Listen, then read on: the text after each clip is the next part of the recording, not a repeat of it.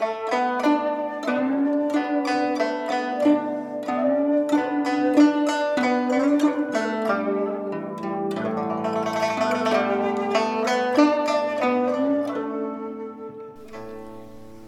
các bạn tiếp tục theo dõi bộ truyện Đại đường nữ pháp y của tác giả Tụ Đường. Người đọc Vi Miêu. Chương 197 Tạ ơn bởi vì tiêu tụng lén vào phòng ngủ của nhiễm nhan lần đó. Trong lòng nàng đến nay vẫn còn bực bội. Vốn định nói không gặp, Nhưng trước đó, Hắn vì nàng mà chạy đến huyện tụ thủy, còn không ngủ không nghỉ mà túc trực liên tục mấy ngày bên giường của nàng. Nhiễm nhan hỏi hình nương, hắn tới làm cái gì? Lão nô cũng không biết, nhưng mà tam lan nghe nói, tiêu thị lan có ân cứu mạng với nương tử. Cho nên, sai người đến đây thỉnh riêng nương tử đến bái tạ. Chuyện này cũng nên như vậy. Vậy thì đi thôi. Nhiễm nhan ra khỏi thư phòng, thuận tay đóng cửa lại. Ánh mắt của hình nương hơi động, nghĩ thầm, nương tử nhà mình có lẽ cũng không quá để ý tiêu thị lan nếu không, nữ tử vì người mình thích mà trang điểm.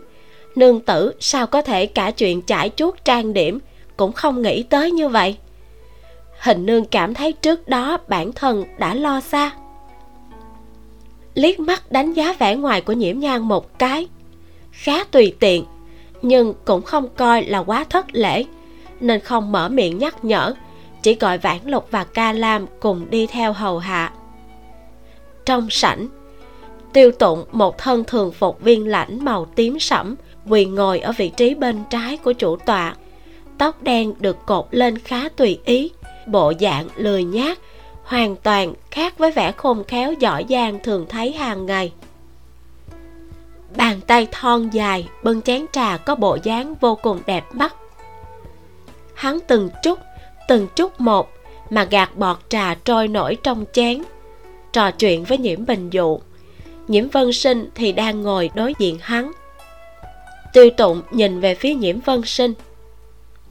Tại hạ nghe nói thập lan gặp phải chút chuyện phiền toái. Đáy lòng nhiễm vân sinh khiếp sợ. Chuyện này hắn chỉ mới nói ra hôm qua. Hơn nữa, người biết cũng chỉ có ba người, chính là nhiễm bình dụ, nhiễm nhan và nhiễm vận. Tiêu tụng từ nơi nào đã có được tin tức. Đồng thời cũng có vài phần xấu hổ. Dù gì, một lan quân lại bởi vì loại chuyện này mà nơm nớp lo sợ. Thật sự là chuyện không có mấy thể diện. Tiêu tụng cười, nhìn nhiễm vân sinh. Thập lan đừng cảm thấy kinh ngạc. Người làm quan, ai không mọc thêm mấy đôi mắt? Tại hạ tuyệt đối không có ý nhìn trộm việc riêng tư của quý phủ. Chỉ là ngẫu nhiên mà biết được nhiễm bình dụ giờ mới phản ứng. Vội vàng chắp tay, nói. Thỉnh tiêu thị làng cứu con ta. Nhiễm bá phụ không cần đa lễ. Tiêu tụng buông chung trà, nói tiếp. Ta luôn không thích xen vào việc người khác, nhưng lúc này chuyện lại như vậy, bất quá. Lời tiêu tụng vừa chuyển, lại khẽ cười, nói. Hợp lan nếu muốn đi tiêu phủ ở vài ngày. Ta đương nhiên hoan nghênh. Nếu nhiễm vân sinh đến tiêu phủ ở mấy ngày, ba lăng công chúa dù có mọc thêm vài cái lá gan cũng không dám chạy tới tiêu phủ đoạt người. Hơn nữa, sau khi trải qua việc này, nàng sẽ biết nhiễm vân sinh cùng tiêu tụng có giao tình không cạn. Trước khi động thủ cũng phải cân nhắc một chút. Nhiễm bình dụ chắp tay, nói đa tạ tiêu thị lang nhiễm vân sinh cũng hành lễ trí tạ. Tiêu tụng nửa đùa nửa thật. À, ta đã gọi ngài một tiếng bá phụ. Ngài nếu lại đa lễ như vậy trong lòng ta cũng thấy thật bất an. Nhiễm bình dụ cũng phối hợp cười ha ha. Tiêu tụng tuy rằng trên mặt vẫn luôn vui vẻ trò chuyện đáy lòng lại âm thầm sốt ruột thập thất nương lâu như vậy còn chưa lộ diện, có phải còn giận hắn chuyện lần trước hay không? Tiêu tụng đã nhiều ngày nay vẫn luôn tự trách bản thân quá mức lỗ mãn, nhịn mấy ngày, rốt cuộc cũng chọn được một ngày thích hợp mà chạy tới đây. Chỉ là ta hay gặp chuyện thị phi, bá phụ cùng thập lan không ngại suy xét một chút rồi hãy quyết định lời lẽ và biểu tình của tiêu tụng đều vạn phần thành khẩn, làm cho người cảm thấy hắn rất thật lòng suy nghĩ cho nhiễm phủ và nhiễm vân sinh. Nhiễm bình dụ cũng biết, hiện giờ triều đình tuy ngoài mặt thoạt nhìn rất yên ả, nhưng phe cánh đã ngấm ngầm thành lập, đặc biệt là trong đám hoàng tử có mấy người thập phần xuất sắc. Khó bảo đảm sẽ không có đối thủ mượn chuyện này để bịa đặt đã kích tiêu tụng nhiễm bình dụ cũng phải thận trọng. Đà tạ tiêu thị làng chỉ điểm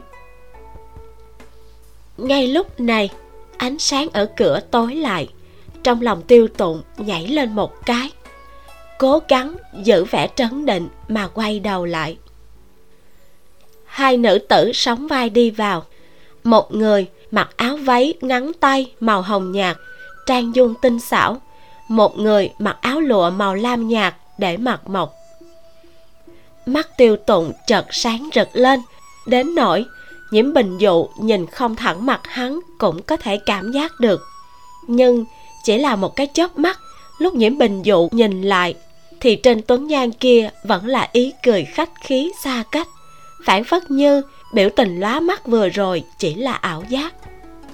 À, à, à nhan mỹ ngọc mau đến chào hình bộ tiêu thị lan nhiễm giang và nhiễm mỹ ngọc đi đến trước mặt tiêu tụng, đồng loạt nhún gói hành lễ. Nhiễm mỹ ngọc nói trước, nhiễm mỹ ngọc bái kiến tiêu thị lan nhiễm nhan nói, nhiễm nhan bái kiến tiêu thị lan nhị vị nương tử, xin đứng lên. Thanh âm của tiêu tụng trầm thấp từ tính, mỗi một chữ đều như có như không mà quét qua đáy tim người ta nhiễm mỹ ngọc như vừa được hưởng lộc sắc mặt ửng đỏ. Nhiễm nhang thì mặt vô biểu tình chậm rãi đứng dậy rủ mắt chờ nhiễm bình dụ lên tiếng. Các người ngồi đi. Nhiễm bình dụ nói lại chuyển qua tiêu tụng. Thời gian đã trưa tiêu thị lan có vui lòng nhận lời ở lại nhiễm phủ dùng cơm trưa không? Ánh mắt của tiêu tụng như có như không xẹt qua người nhiễm nhang cười nói à, vậy làm phiền. Nhiễm bình dụ âm thầm giật mình. Ông cùng tiêu tụng cũng không phải là rất quen thuộc nhưng cũng đã từng nghe nói tiêu tụng bình thường sẽ không lưu lại ăn cơm ở phủ của bất kỳ ai. Hôm nay lại đáp ứng thống khoái như vậy.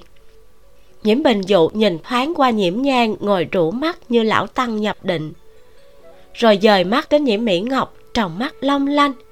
Mặt phím đào hoa, vuốt lưng tâm nói, vẫn là nhiễm mỹ ngọc động lòng người hơn chút. Nhưng thành trường an không thiếu nhất chính là mấy nữ tử minh diễm động lòng người. Nhất thời, nhiễm bình dụ cũng không thể khẳng định vì tiêu tụng ngụy trang quá tốt, thậm chí còn không liếc mắt nhìn ai nhiều hơn. Nhưng tiêu tụng thì lại có chút hối hận quang minh chính đại đến bái phỏng như vậy. Hắn căn bản không thể nói câu nào với nhiễm nhang thậm chí, nhìn nàng nhiều hơn một chút cũng không thể.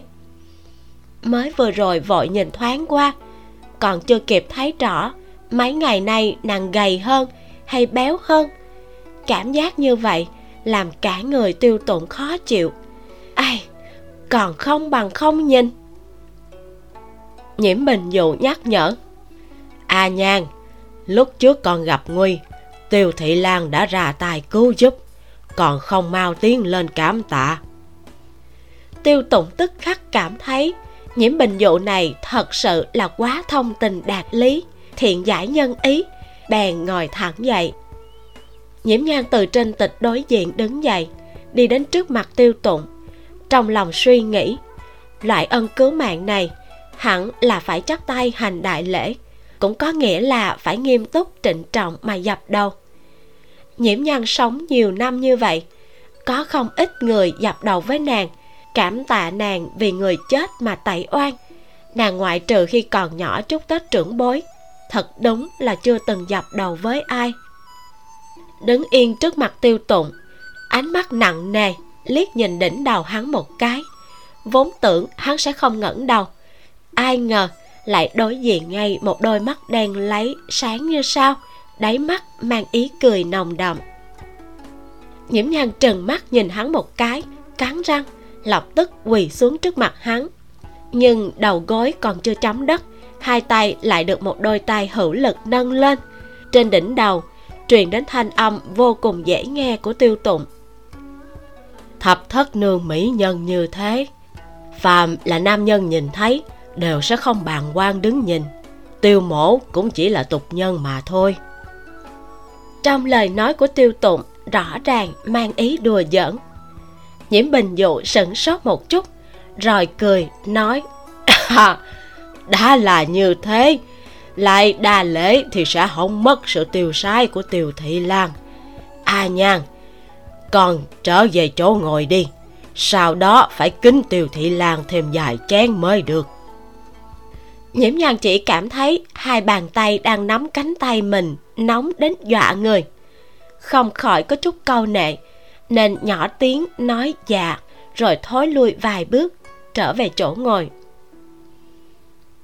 Nhiễm mỹ ngọc hung hăng liếc nhiễm nhàn như muốn cắt xẻo nàng ra, đáy lòng lại có vài phần kinh ngạc.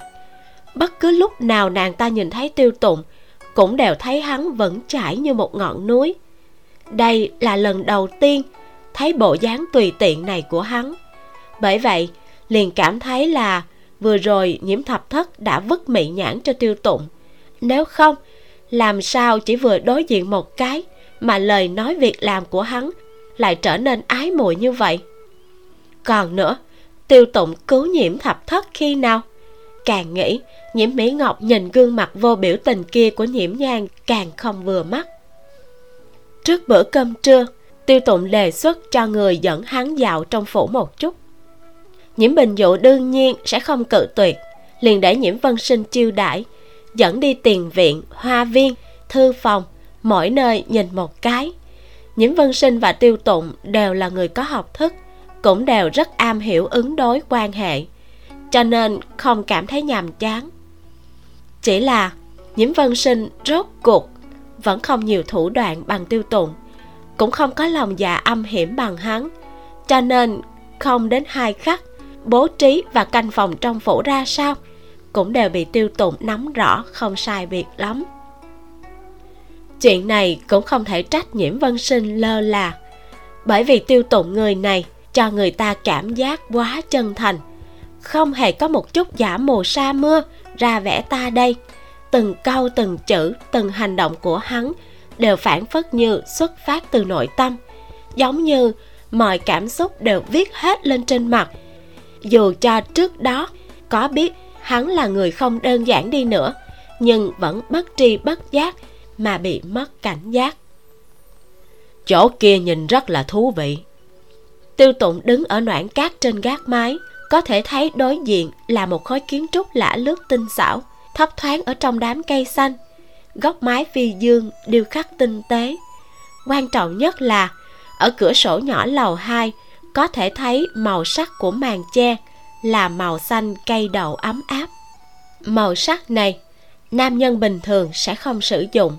Hơn nữa, còn có thể loáng thoáng thấy sau lớp màn lụa là lớp mành hạt trâu màu ngọc bích nhạt. Nhiễm vân sinh căn bản không chú ý tới chuyện màn che nên cũng không nghĩ gì nhiều. Chỉ cho là tiêu tụng cảm thấy hứng thú đối với mảnh vườn trường thanh đã vào đông kia. Dù gì, nơi đó cũng tốn không ít công phu kiến tạo. À đó là hòa nhã cư. Trước kia là chỗ dùng để tiếp đãi khách quý, bây giờ là nơi a nhan cư trú. Đám cây trường thanh kia đúng là giá trị xa xỉ. Trên mặt tiêu tụng mang nụ cười sung sướng nhận lấy một ly trà nóng còn bốc hơi mà nhiễm vân sinh đưa qua. Hai người, mỗi người ngồi một tịch. Nhiễm vân sinh khơi mào, bắt đầu đàm luận những chuyện thú vị phát sinh ở trường an gần đây. Tiêu tụng xưa nay cũng không thích nghe mấy chuyện này, nhưng khổ nổi, hắn hiện tại tâm tình vô cùng tốt, nghe rất vui vẻ, còn thường xuyên bác quái thêm vào một hai câu. Nhiễm vân sinh thở dài, nói à tùy viễn tiên sinh có thể quay về trường an, chỉ sợ là lại bắt đầu tạo nên một trận sóng gió trên văn đàn. Yên lặng cũng lâu rồi, thật đáng để chờ mong. Tiêu tụng dựa vào bên cửa sổ phía trước, thỉnh thoảng liếc liếc qua hòa nhã lâu vài cái. Tựa hồ có thể thấy có bóng người qua lại. Tuy rằng không nhận ra là ai, nhưng hắn tình nguyện coi đó như là nhiễm nhang lời nhiễm vân sinh nói kéo tinh thần hắn trở lại.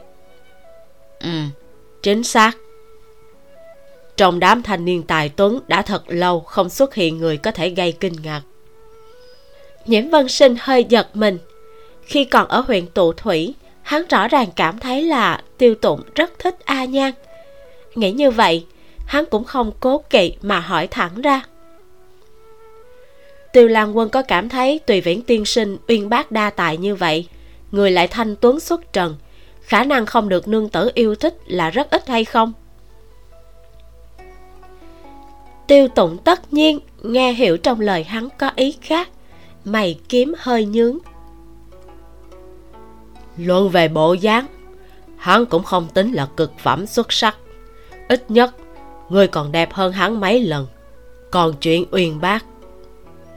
Tiêu tụng hiếp mắt, nhấp một ngụm trà nóng sau đó nói, đầy bụng tài học có thể kiếm cơm ăn được hay không? Còn phải xem thủ đoạn của từng người.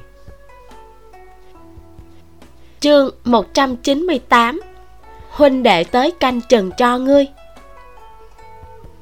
Nhiễm vân sinh sửng sốt một lát mới nói, tiêu lan quân nói có lý. Không lâu sau, trên thang lầu truyền đến tiếng bước chân có thị tỳ đến thông báo. Lan quân, cơm trưa đã chuẩn bị xong. A lan thỉnh lan quân cùng tiêu thị lan đi đến yến thính. Được. Nhiễm vân sinh đáp, chuyển qua nói với tiêu tụng. Tiêu lan quân, hôm nay không sai không về nha. Tiêu tụng cười vui vẻ, đứng dậy theo nhiễm vân sinh. Thứ trong ly tiêu mổ cũng rất thích, tất nhiên là không cần mời hai người cùng cười to, nhường nhau xuống lầu cùng đi đến yến thính. Trong thính, nhiễm bình dụ, la thị, nhiễm nhan, nhiễm mỹ ngọc và nhiễm vận đã đến, cũng đều đứng chờ ở cửa thính. Bữa cơm này ăn không phải là không vất vả. Tiêu tụng biết rõ nhiễm nhan cách hắn không xa, lại không thể nhìn nhiều, không thể nói với nhau nhiều. Thật sự làm hắn nghẹn đến mức cả người chỗ nào cũng không thoải mái. Nhiễm nhan bị ánh mắt của nhiễm bình dụ ra hiệu, đứng dậy kính rượu. Tiêu thị lan, đa tạ ân cứu mạng của ngài, nhi kính ngài một ly. Nghe lời nói xa cách khách sáo kia, đáy lòng của tiêu tụng vừa chua vừa xót, trên mặt vẫn duy trì nụ cười nhàn nhạt xa cách. Bưng chén rượu lên để nhiễm nhang rót đầy rượu cho hắn. Phản phất như muốn tìm được một chút quan hệ gì đó với nàng. Tiêu tụng nhịn không được thấp giọng nói một câu. Đừng uống rượu. Hắn cầm một ly nước ván sữa đưa tới trước mặt nhiễm nhang nhiễm nhang nhìn đáy mắt hắn lộ ra một tia quan tâm. Tức giận bị đè ép xuống lập tức có dấu hiệu bùng nổ ánh mắt đen kịch nặng nề nhìn hắn một cái, cũng không cầm lấy ly ván sữa, mà tiếp tục rót đầy rượu, rồi ngửa đầu uống một hơi cạn sạch. Tiêu thị lan không uống rượu của nhi kính, có phải vì kính không đủ thành tâm hay không? Tiêu tụng nhìn cặp môi hồng dính rượu của nàng đóng đóng mở mở, đầu óc có chút phát ngốc, cũng ngửa đầu uống sạch sẽ chén rượu những người khác đều mang bộ dạng không hiểu gì, mà nhìn một màn này, tịch được bày cách nhau hơi xa. Bọn họ không biết tiêu tụng nói câu gì, nhưng cũng cảm giác được lời của nhiễm nhan nói. Rõ ràng, mang chút lạnh lẽo tức giận. Nhiễm nhan lại tiếp tục rót đầy cho hắn. Chén thứ hai, lần nữa đa tạ ân cứu mạng của tiêu thị lan. Tiêu tụng nghĩ những thương tích trên người nhiễm nhang phần lớn đều đã khỏi hẳn, cũng không ngăn cản nữa. Khách khách, khí khí, mà tiếp hai lần kính rượu còn lại. Nhiễm nhan quỳ ngồi trở lại chỗ của mình xong, nhiễm bình dụ mới hơi nhẹ nhàng thở ra. Chuẩn bị bất chút thời gian đi hỏi nhiễm nhan một chút, đến tột cùng là có chuyện gì? Không khí bắt đầu vui vẻ nhưng tâm tư của từng người thì khá vi diệu. Đây là bữa cơm mà tiêu tụng ăn cực khổ nhất. Nhiễm nhan ở cách đó không xa. Hắn muốn không lộ manh mối, yêu cầu tiêu phí tinh lực rất lớn. Sau khi xong tiệc, nhiễm bình dụ tự mình tiễn tiêu tụng ra ngoài cửa lớn. Nhìn xe ngựa rời đi, rồi mới vội vàng quay vào, đi thương lượng với nhiễm vân sinh ở trong mắt nhiễm bình dù đây là kỳ ngộ rất tốt. Tiêu tụng ngày thường quan hệ với nhà nào cũng đều là hời hợt. Lần này phá lệ, cho bọn họ một cái cơ hội. Đúng như lời tiêu tụng, con người hắn mang nhiều thị phi, dính dáng với hắn, có tốt cũng có xấu. Nhưng mà, mặc kệ nói như thế nào, tiêu tụng, tiêu gia, chỗ dựa lớn này rất đáng giá để mạo hiểm. Ở trường an lập nghiệp đặc biệt là cơ nghiệp không coi là nhỏ này của nhiễm gia bình thường, đều là không tiến thì ắt phải lui. Thân phận thương nhân hèn mọn, không có chỗ dựa kiên cố. Dù núi vàng núi bạc có lớn cỡ nào, thì sớm muộn gì muốn sụp cũng sẽ sụp. Nhiễm bình dụ vẫn luôn nhờ vào quan hệ cực kỳ bé nhỏ với huỳnh dương trịnh thị. Gian nan, dốc sức làm việc, hiện giờ căn cơ đã vững nhưng trịnh phu nhân lại tà thế đã nhiều năm. Không có sợi dây trung gian này, nếu không nhanh chóng tìm chỗ dựa vững chắc khác, thực sự chỉ sợ kết quả là tiền mồ hôi nước mắt đều phải hiếu kính hết vào túi của đám quyền quý. Trong thư phòng ở tiền viện, nhiễm bình dụ và nhiễm vân sinh quỳ ngồi trên tịch cách nhau không đến bốn thước. Nhiễm bình dụ sau khi nói ra suy nghĩ của mình, dò hỏi nhiễm vân sinh con nghĩ thế nào? Nhiễm vân sinh suy nghĩ một chút, nói, con cũng cảm thấy đây là thời cơ tốt. Tống quốc công nhiều lần bị bãi tướng, lại nhiều lần được dùng lại. Có thể thấy được thánh thượng đối với ông ấy vẫn thập phần tín nhiệm. Thượng ý khó dò. Nói không chừng, ngày nào đó lại sẽ phục nguyên chức quan. Cho dù là không thể, nhưng bằng năng lực của tiêu thị lan cùng với tiêu thị nhất tộc cũng đáng giá để chúng ta mạo hiểm một lần. Cơ hội như vậy cũng không nhiều lắm. Đúng là như vậy. Nhiễm bình dù tạm thời áp vấn đề này xuống, ngược lại hỏi, ta thấy tiêu thị lan đối với thập thất nương hay là thập bát nương có chút khác biệt? A à da, tiêu thị lan đến cả báo cáo công tác cũng không màng, suốt đêm chạy ngược về huyện tụ thủy túc trực mấy ngày không ngủ không nghỉ ở bên giường của a nhan đó. Nhiễm bình dụ kinh ngạc sau một lúc lâu mới lẩm bẩm, thật không ngờ. Đêm không trăng, mấy ngọn đèn dầu trên phố lần lượt tắt, ồn ào náo động liên tục của thành trường an dần dần lắng động lại, quy về vẻ yên tĩnh. Ngẫu nhiên sẽ có tiếng chó sủa hay tiếng trẻ nhỏ khóc đêm văng vẳng từ xa truyền đến. Phường môn vừa đóng cửa, bên ngoài, một chiếc xe ngựa đậu trong một góc của phường an thiện. Cả sai vặt hạ giọng, có chút sốt ruột, nói, lan quân, phường môn đóng rồi. Chúng ta tối hôm nay có thể phải ăn ngủ ngoài đường đó.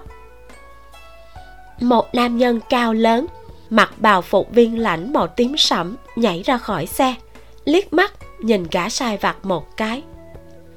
Ta còn không gấp, ngươi gấp cái gì? Dưới thùng xe có đệm trăng, ngươi nếu lạnh thì cứ lấy ra dùng. Dứt lời, cũng không quay đầu lại mà đi về phía cửa hông của nhiễm phủ. Phía sau, có mấy chục ám vệ lặng yên, không một tiếng động mà đuổi theo. May mắn là hôm nay có chuẩn bị hậu chiêu. Nếu không, hắn một nam nhi bảy thước, thật sự có thể sẽ bị nhi nữ tình trường ngạn chết. Vừa mới tới gần cửa hông, tiêu tụng vén áo bào lên, đang muốn trèo qua tường, dư hoàng lại thoáng thấy trong đám ám vệ hắc y có một thân ảnh đặc biệt không thích hợp. Người kia vừa ốm vừa cao, giống như một cây gậy trúc, đứng trong một đám ám vệ vừa cao đồng đều vừa cường tráng thì rất có cảm giác cỏ dại mọc trong đám củ cải. Người đi ra cho ta. Tiêu tùng thấp giọng quát. Cây gậy trúc quơ quơ, uể oải mà gục đầu xuống chen lên, kéo xuống mặt nạ bảo hộ màu đen. Lộ ra một gương mặt vừa không đẹp vừa gầy gò có một chút khí chất cũng bị vẻ ái muội đáng khinh lúc nào cũng treo trên mặt, phá hư, hầu như không còn một mảnh cửu lan chuẩn bị đi hái hoa. Huynh đệ tới canh chừng cho ngươi. Lưu thanh tùng, ta nói cho ngươi biết, chuyện đêm nay nếu tiết lộ ra ngoài, việc đầu tiên ta làm là đem ngươi đi thiến. Tiêu tụng lạnh lùng ném xuống một câu xoay người bay lên tường. Mấy chục ám vệ cũng nhanh nhẹn căn cứ theo bố trí của tiêu tụng mà lẻn vào nhiễm phủ đi trước dọn đường đây không trách tiêu tụng tàn nhẫn được, bởi vì bất cứ chỗ nào có lưu thanh tùng, liền xảy ra phiền toái rất khó đoán trước. Ngay cả khi hắn luôn nắm chắc thắng lợi, trước mặt lưu thanh tùng đều có thể bị bẻ ngoặt sang hướng khác. Ngõ nhỏ, gió lạnh vù vù, chỉ còn lại một mình lưu thanh tùng. Hắn nhìn hai đầu. Đen tui, không thấy một tia sáng không khỏi cào cào tường hạ giọng nói. Nè nè, các ngươi mang ta qua được không? Nhưng mặc kệ hắn cào bao lâu, cũng không có được nửa người để ý tới hắn. Lưu thanh tùng kéo tay áo, quẹt nước mũi sắp chảy ra, mếu máu mắng. Thiệt là biến thái, ai quy định ám vậy phải mặc đơn bạc như vậy? Lưu thanh tùng nghe thấy tiếng gió gào rú ở trong con ngõ nhỏ hẹp. Phản phất như một con thú bị nhốt, tìm không thấy đường ra. Lại thêm cả người bị đông lạnh đến cứng đờ. Hắn không khỏi bắt đầu hoài niệm những ngày ngồi thêu hoa ở chỗ lão phu nhân nơi đó. Mặc kệ ra sao, cũng sẽ không phải chịu lạnh. Không có việc gì, sao phải chạy về chịu tội chứ? Lưu thanh tùng ngửa đầu một thứ lạnh băng khinh khinh phiêu phiêu dừng trên mặt hắn, sửng sốt một lúc lâu, thật nhanh, trong không trung tuyết bay như bông trắng càng lúc càng nhiều. Trời đã vào tháng 11 trận tuyết đầu tiên ở Trường An. Bên trong nhiễm phủ, thân ảnh tiêu tụng nhanh nhẹn lướt về phía hòa nhã cư hắn ban ngày, tuy chỉ nhìn qua một lần nhưng dựa vào sức quan sát và phân tích siêu quần của hắn, đến được nơi đó cũng không tốn chút sức nào. Chương 199 Lan quân bò tường. Trước hòa nhã cư có một ngọn đèn, Ánh sáng le lói trong bóng đêm vô định. Tiêu tụng đứng ở trên hành lang, Có chút do dự. Hòa nhã cư lớn hơn so với tưởng tượng của hắn. Nơi có thể làm phòng ngủ có đến ba bốn gian. Hắn cũng không thể đi tìm từng gian một. Kẻo kẹt một tiếng. Tiêu tụng thất kinh. Còn không kịp trốn, Đã thấy nhiễm nhang một thân áo lụa màu lam nhạt. Trên người khoác áo lông chồn màu đen, Bước ra từ một gian nhà kề, đứng lẳng lặng dưới trảng đèn lồng kia. Lông chồn màu đen làm tôn lên khuôn mặt mộc mạc trắng trẻo dưới ánh đèn ấm áp, càng tăng thêm vẻ linh hoạt, kỳ ảo. Tiêu thị lan tới rồi sao? Nhiễm nhan hạ tay xuống, ung dung mà nhìn hắn. Tiêu tụng bình sinh đây là lần đầu tiên cảm giác được một tia quẩn bách, nhưng rất nhanh đã khôi phục thái độ bình thường. Nàng biết ta sẽ tới sao? Có một thì sẽ có hai. Nhiễm nhan nhàn nhạt nói đối với chuyện tiêu tụng đột nhập phòng ngủ của nàng, nhiễm nhan cũng không phải ghi hận gì. Dù sao, hắn vẫn chưa làm ra chuyện gì bất lợi với nàng. Nhưng cảm giác bị người nhìn trộm riêng tư bất cứ lúc nào là chuyện làm cho nhiễm nhan rất không vui. Đây cũng là nguyên nhân mà nàng tức giận. Ta ta ban đêm tới đây chỉ là muốn nói vài lời với nàng tiêu tụng đứng cách nhiễm nhan khoảng ba, bốn bước, ác nhân cáo trạng trước. Nàng đã nói là cho ta thời gian nửa năm. Ta sợ ba ngày tiếp cận nàng sẽ có người gây bất lợi cho nàng, nhưng lại không muốn lãng phí thời gian nửa năm này, nên chỉ có thể tới vào buổi tối. Tiêu lan quân coi lễ giáo không quan trọng, lời nói ra tất nhiên là tiêu sái, nhưng người đem ta để ở đâu? Nhiễm nhan mặt vô biểu tình hỏi. Ngũ quan vốn lập thể của tiêu tụng ở dưới ánh đèn hơi tăm tối, có vẻ càng thêm thâm thúy. Đôi môi mỏng của hắn hơi miếm lại, lẳng lặng nhìn nàng. Tuyết bay lất phất bên ngoài hành lang.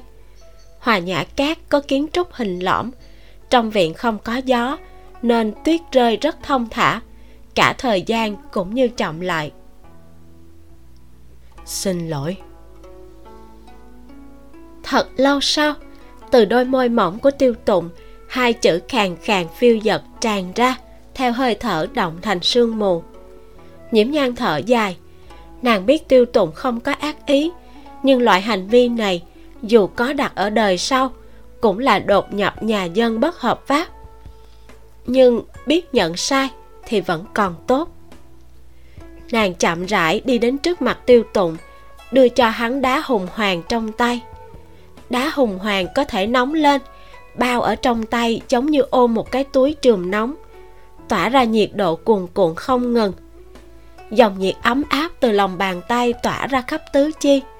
Khóe môi tiêu tụng không tự giác mà cong lên. Thì ra thập thất nương vẫn còn quan tâm đến ta.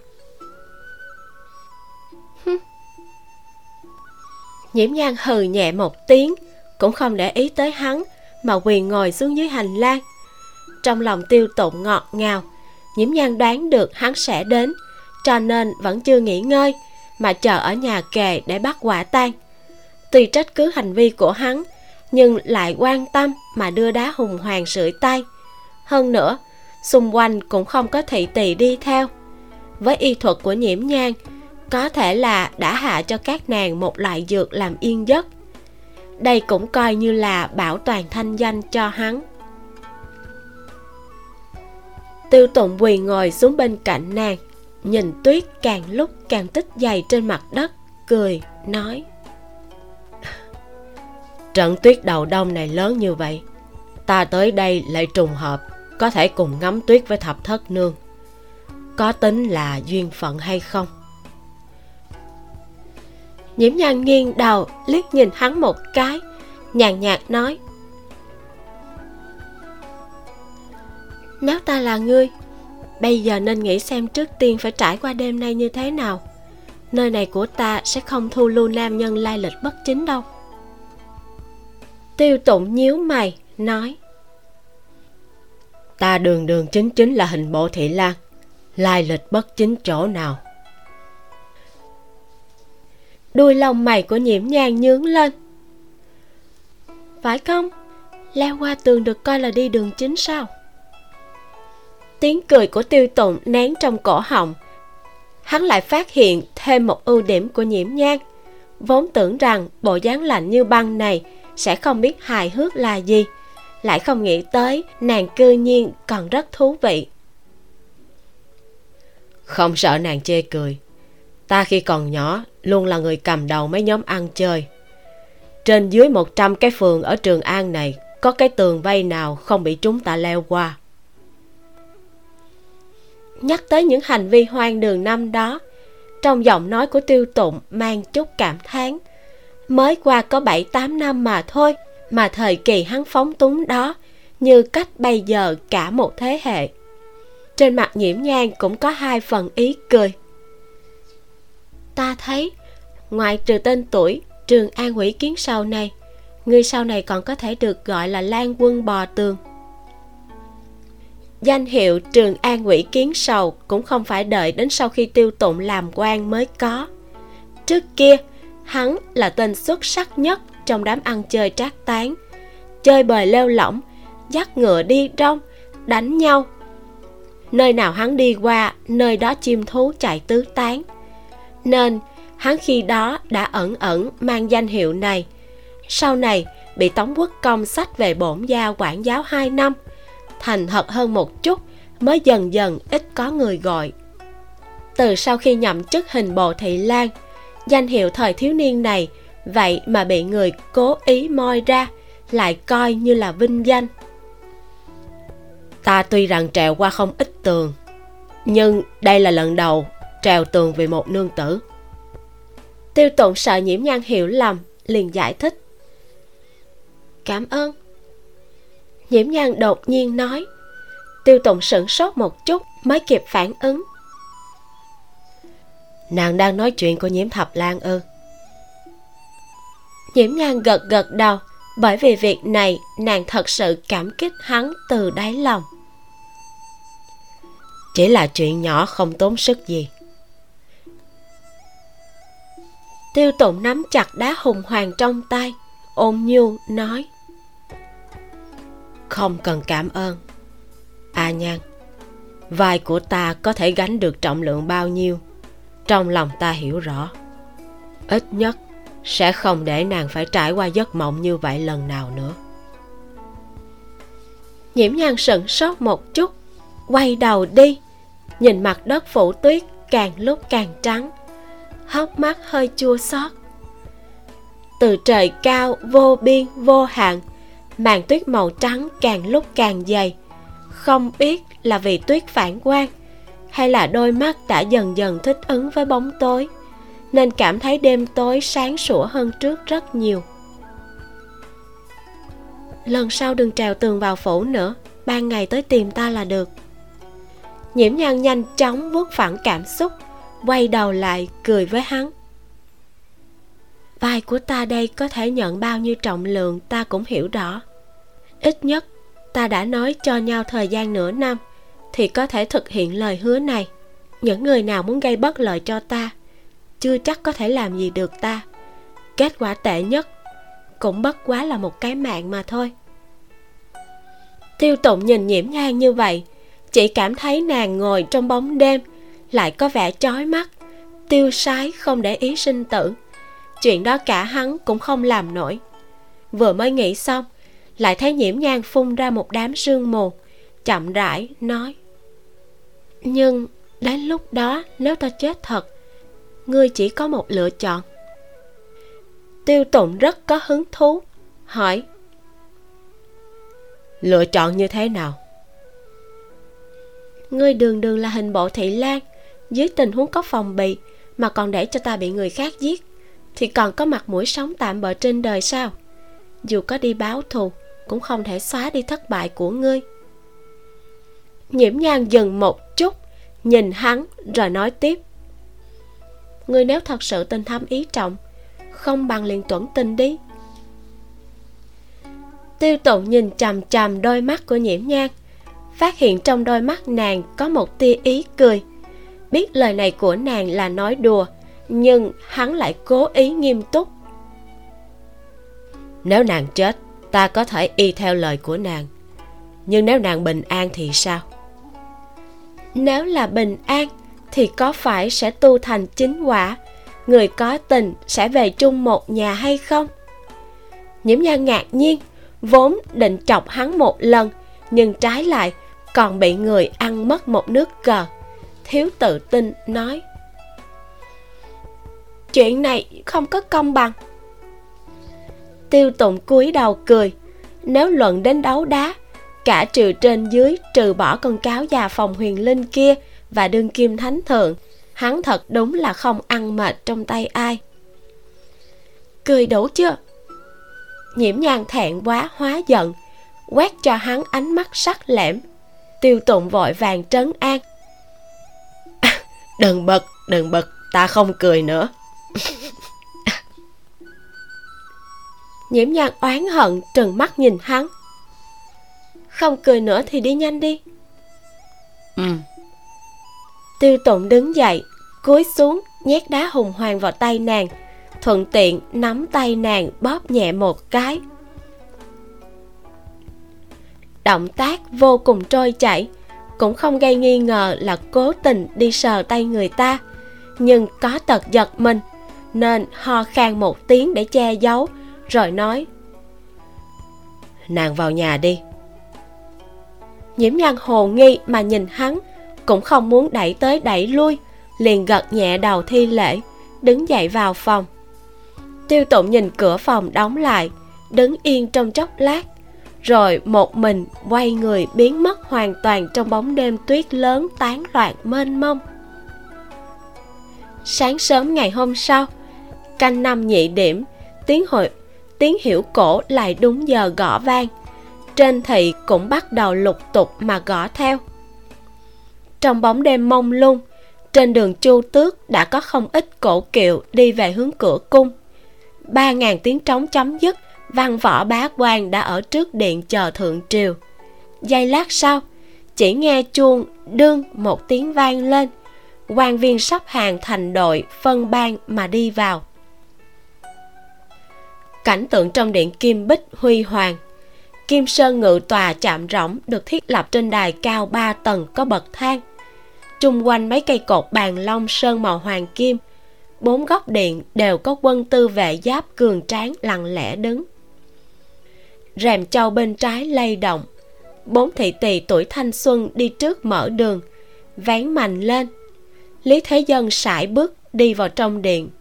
Sau khi ngồi yên ổn trên ngự tòa, dựa theo trình tự, nhận lễ của văn võ bá quan. Lý thế dân nhẹ nhàng phải tay ra hiệu. Chúng thần chỉnh tề tự tản ra, đôi tay chấp hốt, trở lại quỳ ngồi trên tịch trước án trong đại điện to lớn như vậy, nhất thời chỉ có âm thanh vải vót cọ vào nhau loạt xoạt. Chú thích, hốt là thanh ngà voi màu trắng, các quan viên cầm bằng hai tay, nâng trước mặt.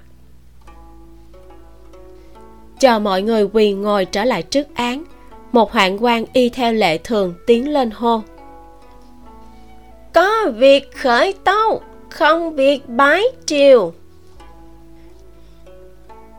một người đứng dậy từ tịch bên trái, đứng ở giữa đại điện.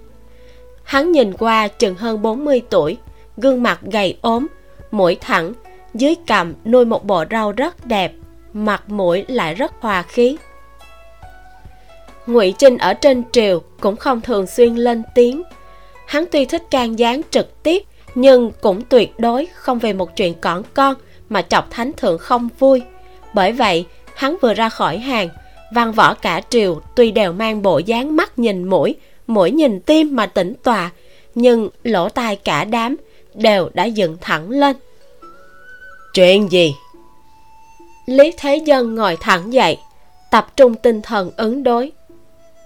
Thần muốn tham tấu, buộc hình bộ thượng thư trương lượng, hình bộ thị lan tiêu tụng, tôi không làm tròn trách nhiệm. Lý thế dân khẩn lại sớm biết rằng ngụy trinh một khi mở miệng thì tất nhiên không phải việc nhỏ nhưng lập tức đã đem lãnh đạo lẫn phó lãnh đạo của hình bộ ra buộc tội hết một lúc vẫn làm cho ông hơi kinh ngạc. Nói rõ từ đầu. Lý thế dân nhích ra sau giọng điệu phản phất như không quá để ý. Ngụy trinh nói tháng ba ở thành đông trường an phát sinh đại án mạng. Hình bộ hiện giờ lại bỏ mặt. Trong tháng 8 hình bộ thị lan tiêu tụng lại tự xin đi đến vùng giang nam hiệp trợ trà án. Hình bộ thượng thư trương lượng hết sức ủng hộ, lại chưa báo cáo cho bệ hạ chuyện này. Hình bộ phá án lại chẳng phân biệt nặng, nhẹ, nhanh, chậm. Chẳng phân biệt trình tự trước sau, đem mấy đại án kéo dài đến hôm nay thân là hình bộ thượng thư cùng hình bộ thị lan, không thể thoái thác tội của mình. Từ tháng 3 đến giờ, đã hơn 8 tháng, gần một năm, lý thế dân hơi nhăn mày, quét mắt về phía trương lượng và tiêu tụng một cái. Thanh âm uy nghiêm to lớn vang dội. Có việc này sao? Hình bộ thượng thư trương lượng không nhanh không chậm, đứng lên từ trên tịch bước đến sóng vai với ngụy chinh ở giữa đại điện. Mà tiêu tụng cũng đứng dậy theo lùi lại phía sau một bước vững vàng đứng giữa điện. Trương lượng đôi tay chắp hốt hơi khom người nói khởi bẩm thanh thượng không có việc này. Lời này vừa nói ra trong đại điện một mảnh yên lặng. Chương 200 Long Nhan Đại Nộ. Văn võ cả triều đối với tính nết của ngụy Trinh đều rất hiểu biết. Ông khẳng định sẽ không có chuyện không mà nói thành có, Mà trương lượng năng lực làm người lại rất minh bạch, Không sợ cường hào, Lại biết thương xót người cùng khổ, Thanh danh rất chính trực. Hai người thanh danh chính trực đang giằng co võ tướng đứng bên phải người nào người nấy như pho tượng. Rủ mắt ngưng thần, mang bộ dáng, chuyện không liên quan đến mình. Dù sao, văn thần cấu véo nhau đến muốn chết, muốn sống. Đối với võ tướng bọn họ, nửa điểm quan hệ cũng không có. Dáng người tiêu tụng cường tráng hơn nhiều so với trương lượng và ngụy chinh. Hắn rủ mắt, đứng sau bọn họ một bước, đem sự tồn tại của chính mình hạ xuống đến mức thấp nhất. Đây là phúc lợi của việc thân là phó chức. Ngày thường làm trâu làm ngựa, ở trên điện có cái gì thì để thủ trưởng gánh. Ngụy trinh lạnh lùng trừng mắt.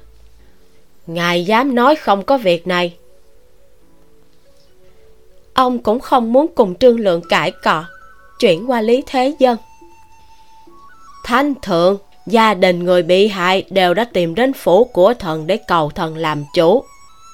Trương lượng vô cùng ủy khuất, khom người, nói với lý thế dân.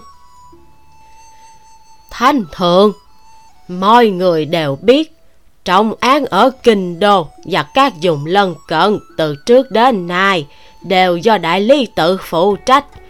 Hình bộ bình thường chỉ lo những vụ án ở xa hoặc là án cũ nếu những vụ án này phát sinh ở kinh đô hay các vùng lân cận, lại là đại án mạng, đương nhiên là do đại ly tự phụ trách. Ngụy Thị Trung buộc tội thần không làm tròn trách nhiệm, thần không phục. Buồn cười, Ngụy Trinh sao có thể đến chuyện ai chịu trách nhiệm án nào cũng chưa làm rõ đã đi buộc tội chứ? Vừa nghe Trương Lượng nói như thế, lập tức lấy một tập hồ sơ từ trong tay áo ra, hai tay đệ trình. Trên tay thần đây là án tông vụ án này, lúc đầu là do hình bộ thẩm tra xử lý. Về sau, giao qua cho đại lý tự thẩm. Bởi vì bổn án vẫn chưa có người tử vong, nên đại lý tự lại đem vụ án đưa trở về hình bộ. Hoạn quan nhanh nhẹn cầm án tông từ tay ngụy chinh đệ trình lên trước mặt lý thế dân. Ngay sau đó ngụy trình lại nói thần cho rằng không chỉ có hình bộ đại lý tự cũng có trách nhiệm mà ngự sử đài giám sát bất lợi cũng là không làm tròn trách nhiệm. Cái này càng không xong. Tam tư tức ba cơ quan bao gồm hình bộ đại lý tự và ngự sử đài.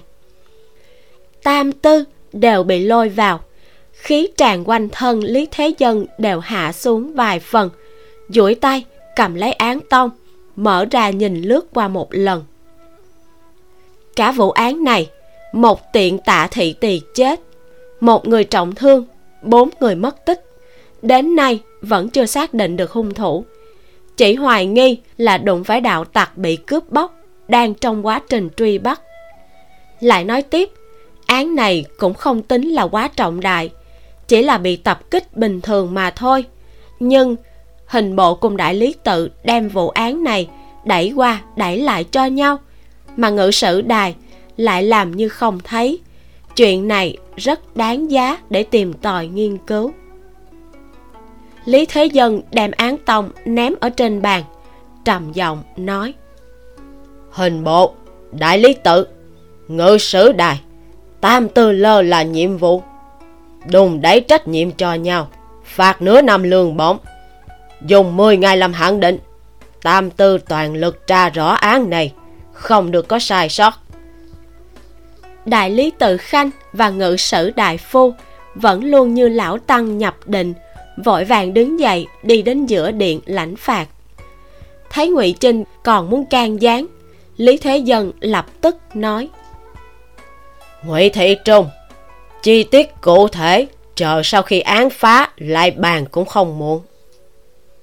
Mặc kệ thế nào, vụ án bị đá tới đá lui, chậm chạp không ai xử lý, tội danh đều trốn không thoát. Còn chi tiết hơn thì phải đợi ông sau khi tìm hiểu kỹ càng mới có thể định đoạt. Bây giờ mà đem bọn họ đi xử trí hết thì ai đi tra án? Ngụy trinh cũng hiểu lợi hại bên trong, ứng thanh dạ rồi lui về trên tịch. Có chuyện này phát sinh, nếu truy cứu nguyên nhân vẫn là vì đường luật không đủ rõ ràng, giữa các tư không thể phân rõ vụ án nào thuộc quyền xử lý của ai. Trong lòng lý thế dân ghi nhớ, xem ra cần phải sửa đổi đường luật. Trên đại điện im lặng một lát, bên trái lại có một người bước ra khỏi hàng thần thi ngữ sự liễu phạm. Tham tấu, đô đốc an châu, ngô vương khắc. Lập tức, cả võ tướng bên kia cũng hơi xôn xao.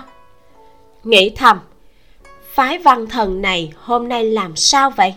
Một đám đều giống như uống máu gà, người sau dữ dội hơn so với người trước. Lúc này cả hoàng tử cũng đem ra buộc tội trưởng tôn vô kỵ vẫn như đang ngủ. Thoáng dương mắt nhưng chỉ một cái chớp mắt lại tiếp tục rủ mắt.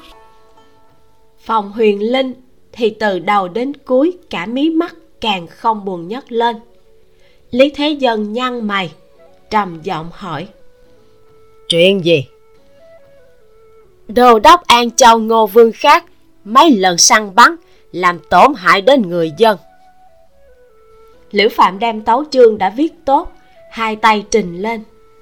Trước mặt văn võ toàn triều tham tấu con của ông, cũng tương đương với việc bới lên việc xấu trong nhà lý thị trước mặt bàn dân thiên hạ.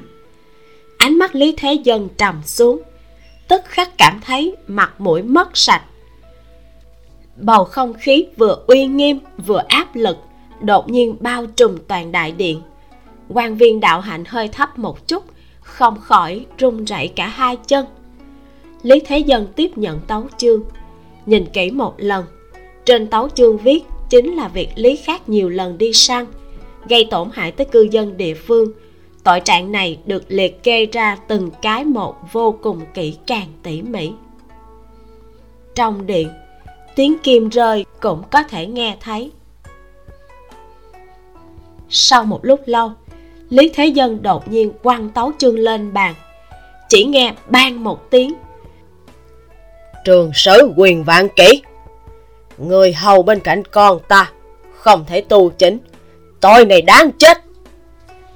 Quyền vạn kỹ thân là trường sử trong phủ của lý khác. Theo lý nên tu chỉnh lời nói và việc làm của lý khác. Để đức hạnh của lý khác có sai lầm tội này đáng chết. Lý thế dân nói lời này hơn phân nữa cũng là tìm lại chút mặt mũi cho bản thân. Con ta phạm sai lầm, không phải hắn không tốt, là do người hầu của hắn không chịu khuyên can. Tính tình liễu phạm cương trực không thua gì ngụy chinh, lập tức phản bác.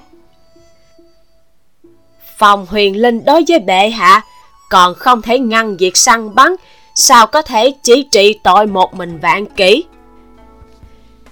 ý tứ của hắn là phòng huyền linh là thị thần của thiên tử, mà còn không thể ngăn cản ngài săn thú. Như thế nào có thể trị tội một mình quyền vạn kỹ chứ?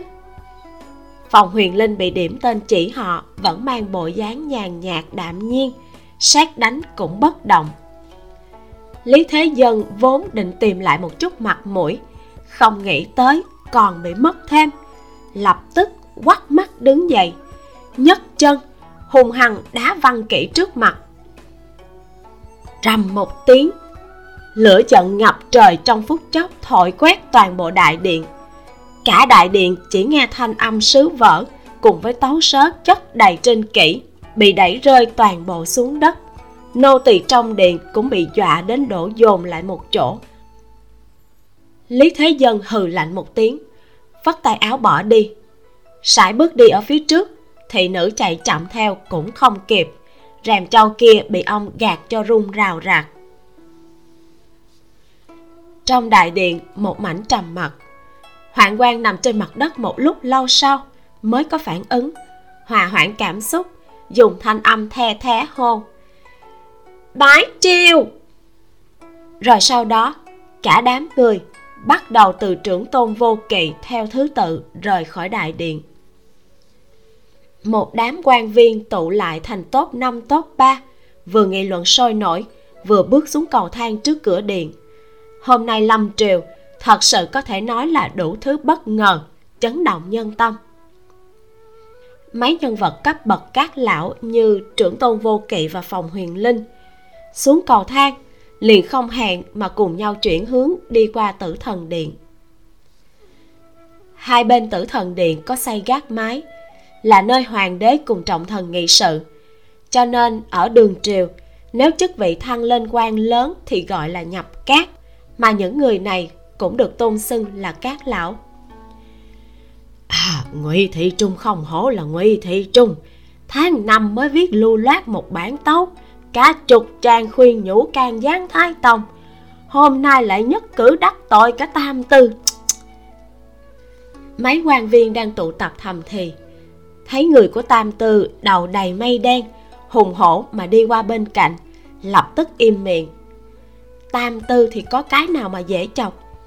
Hình bộ với đại lý tự tạm thời không nói đến. Nếu là bị người của ngự sử đài tóm lấy nhược điểm tham tấu lên trên một quyển, cũng không phải là chuyện đùa. Ra bên ngoài, các quan viên lại lần lượt nén lòng bát quái của mình lại. Ai nấy vội vàng đi về công sở của mình tiêu tụng nhìn thấy trương lượng, hơi gật đầu hành lễ. Hai người cái gì cũng không nói, cùng nhau đạp tuyết, theo đường nhỏ đi về hướng hình bộ. Thẳng đến một chỗ bốn bề vắng lặng trống trải, trương lượng mới mở miệng nói chuyện lần này được làm quá đẹp. Tiêu tụng cười, nói, trương thượng thư quá khen. Trương lượng nhìn hắn một cái biểu tình cũng dịu lại. Vỗ vỗ vai hắn cười nói. Người cùng tông quốc công tinh tình thật đúng là trong đanh xuôi càng thối ngược. Tiêu vũ xử sự rất bản khắc. Cương trực không nói hai lời. Lời lẽ trên triều ngắn gọn thẳng thắn đôi khi liên tiếp chống đối thánh ý. Mà tiêu tụng thì hoàn toàn tương phản. Đối với chuyện này tiêu tụng chỉ cười mà không nói. Vụ án này, hình bộ đã sớm tiếp nhận. Người nhận đúng là tiêu tụng nhưng khi điều tra sâu hơn tiêu tụng mới phát hiện án này liên lụy cực rộng. Liền đơn giản đem vụ án đá qua cho đại lý tự. Lại vô ý lộ ra với ngự sử đài bên kia về quan hệ lợi hại bên trong đó. Đừng thấy mấy người ngự sử đài đó suốt ngày tấu cái này một quyển, tấu cái kia một quyển. Khi chân chính đề cập đến quan hệ lợi hại, thì cũng có lúc rất biết co giãn. Cứ như vậy, sự việc bị đẩy qua đẩy lại giữa đài lý tự và ngự sử đài. Nhưng vụ án không thể treo mãi. Nếu tìm không thấy người mất tích, người nhà của người bị hại sớm muộn gì cũng sẽ kiện lên cấp trên lần nữa tiêu tụng liền đơn giản dùng chút mưu mạo, bức cho có người đem chuyện nháo đến chỗ ngụy trinh việc này để ngụy trinh học ra là tốt nhất. Vừa lúc nhân cơ hội này, kéo thêm vài người xuống nước. Đến khi vụ án kết thúc, nếu có người muốn trả thù, thì cũng không chỉ có một mình hình bộ gánh. Toàn bộ kế hoạch do một tay tiêu tụng thực hiện, mà trương lượng thì đúng lúc ở trên điện, đem đại lý tự và ngự sử đài kéo hết xuống nước. Qua buổi trưa, tuyết lại bắt đầu rơi. Trong nhiễm phủ, mọi người đang giúp nhiễm vân sinh thu dọn hành lý. Bọn họ đã quyết định để hắn đi đến phủ của tiêu tùng ở nhờ hai ngày. Buổi sáng đưa tin, vừa mới quá trưa, lưu thanh tùng đã đến đây đón người. Lưu thanh tùng dùng khăn che lại miệng mũi, bộ dáng như trái cà tím ngấm sương, héo úa ngồi trong sảnh. Nhiễm bình dụ lo lắng hỏi, thật là làm phiền lưu y sinh, thân thể ôm bệnh còn phải tự mình đến đón con ta. Lưu y sinh ngài không có trở ngại gì chứ? Nhiễm vân sinh đương nhiên là tìm được phủ đệ của tiêu tùng, nhưng tự nhiên mang hành lý tới cửa lại có chút xấu hổ. Cho nên lưu thanh tùng liền tự mình đến đây đón người. Tối hôm qua bị chút phong hàn tuy rằng nói như vậy hơi thất lễ. Lưu thanh tùng hít hít nước mũi, nói, tại hạ chính là lưu thần y, mà người trên phố tôn xưng là dược thánh. Phong hàn nhỏ nhoi thôi, không có gì. Quả nhiên rất thất lễ. Từ bộ dạng của hắn nhiễm bình dụ nhìn không ra một chút khí phách nào phù hợp với lời nói kia, nhưng vẫn chắp tay phụ họa. Mẫu kiến thức nông cạn, thỉnh lưu y sinh thứ lỗi. Lưu thanh tùng lười nhác mà xua tay, ý là không ngại, ngược lại nói. Còn có một câu tuy rằng có chút thất lễ. Nhiễm bình dụ nheo mắt, nhìn bộ dáng tùy ý lười nhác của hắn nghĩ thầm ngươi chưa từng hữu lễ mà. Lưu y sinh không cần khách khí xin mời nói. Thập lan một mình đến tiêu phủ có thể là hơi cô đơn hay không? Nghe nói trong nhà ngài còn có ba vị nương tử không bằng cùng đi tránh đi. Lưu thanh tùng nói với vẻ đứng đắn. Nhiễm bình dụ song quyền nắm chặt. Cố đè xuống xúc động muốn lột giày ra ném vào mặt hắn nghiêm nghị, nói. À nữ nhi gia nhiều thứ bất tiện, lưu y sinh cứ nói đùa. Lưu thanh tùng hào phóng, cười, nói. Ừ, không sao không sao. Ý tứ của hắn là, mặc dù hảo ý của hắn bị cự tuyệt, hắn cũng sẽ rộng lượng cười cho qua chuyện. Nhiễm bình dụ đương nhiên là hiểu sức nhẫn nại dù có tốt hơn nữa, cũng có chút không chịu nổi. Nụ cười trên mặt cũng bắt đầu cứng đờ. A gia, đã thu thập xong.